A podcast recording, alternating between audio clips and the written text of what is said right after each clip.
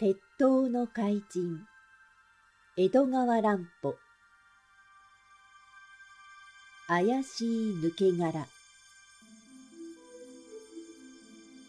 その日の夕方、賢治少年はお家のにかいの押し入れの中にある昆虫標本の箱を取りに上がって、にかいの広間の外を通りかかり、ガラスのはまった障子からふと中を覗くと、妙なものが目に入りました。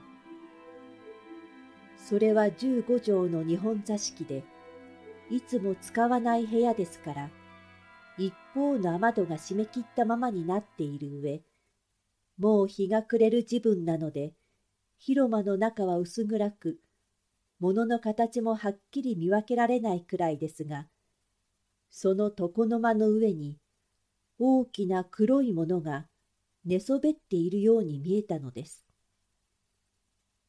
書生の青木は変わり者ですから、時々変なことをします。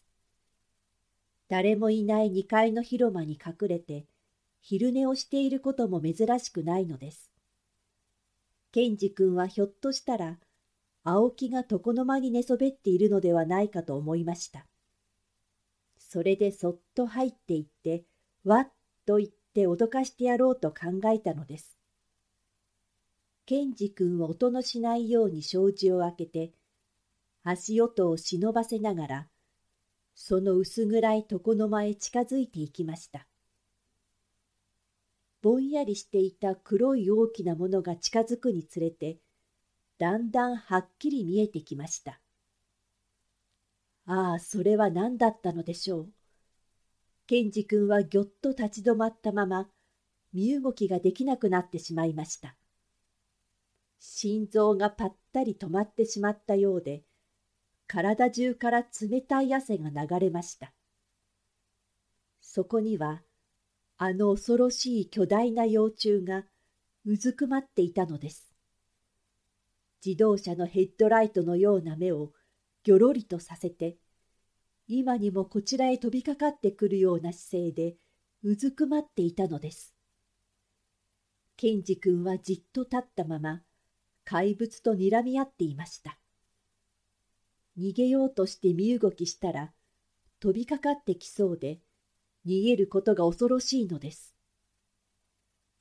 長い睨み合いでした。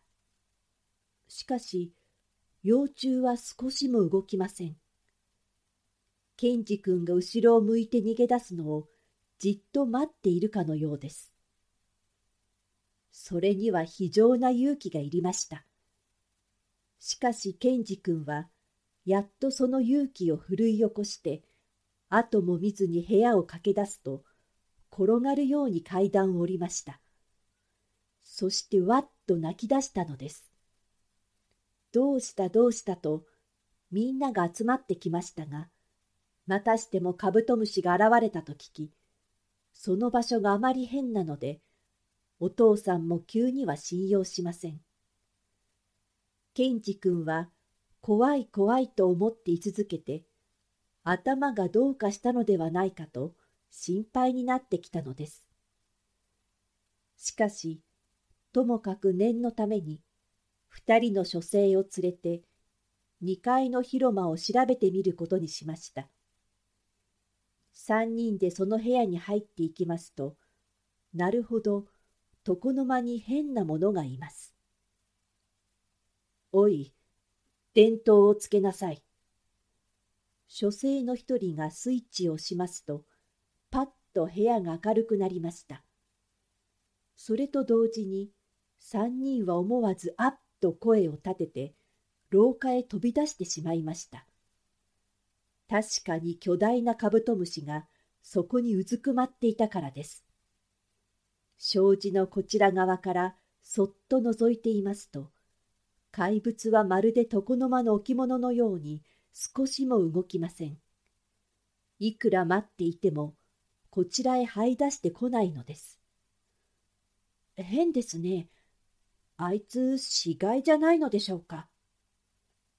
書生の広田が、廊下の戸袋のところにあった長い棒を両手に構えて、勇敢にも部屋の中へ入っていきました。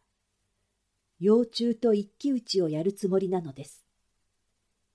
用心しながらじりじりと怪物に近づいて、いきなり棒を振りかぶると、やっとばかりに打ち下ろしました。すると、怪物はぶるんと身震いしたように見えましたが、別に動き出す様子もありません。それになんだか妙な手応えでした。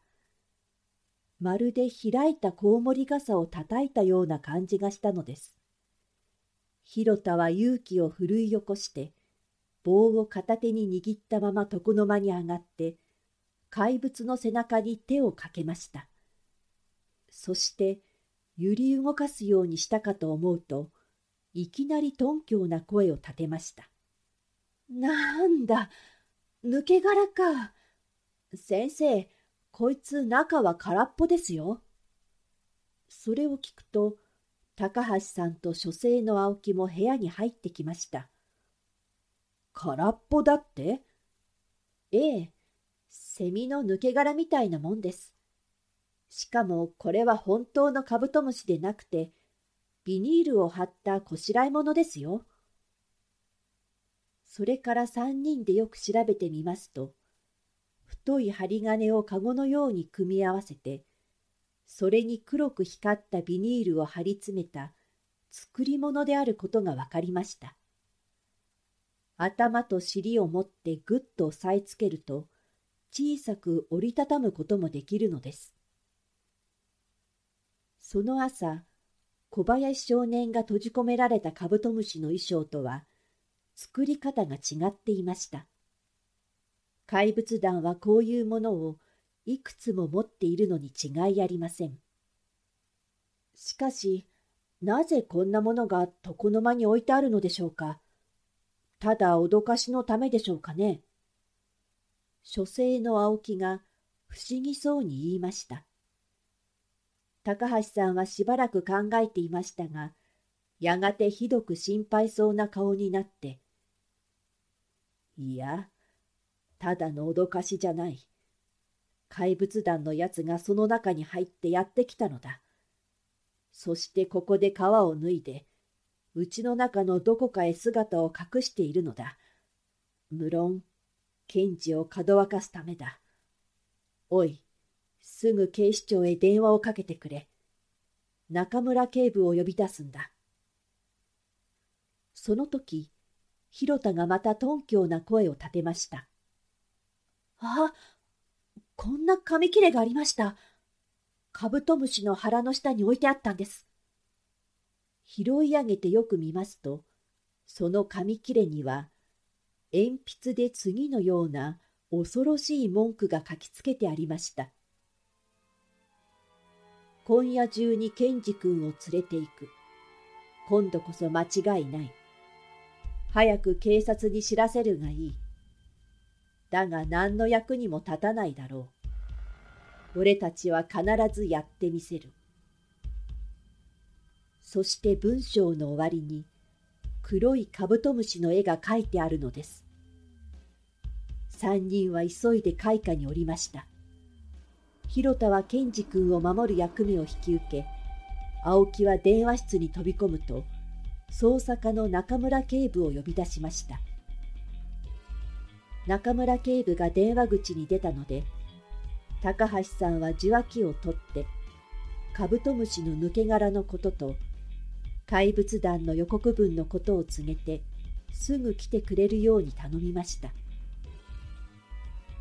高橋さんは、カブトムシの怪人が家の中に隠れていると言いましたが、果たしてそうだったでしょうか。怪人の予告文には、警察を呼べと書いてありました。もし家の中に隠れていたら、警察に来られては捕まってしまうではありませんか。では怪人は、どんな計略を考え出したのでしょう。床の間の抜け殻は一体どういう役目を果たすのでしょう。やがて中村警部の率いる警官の一隊がやってきます。そして恐ろしい知恵比べが始まるのです。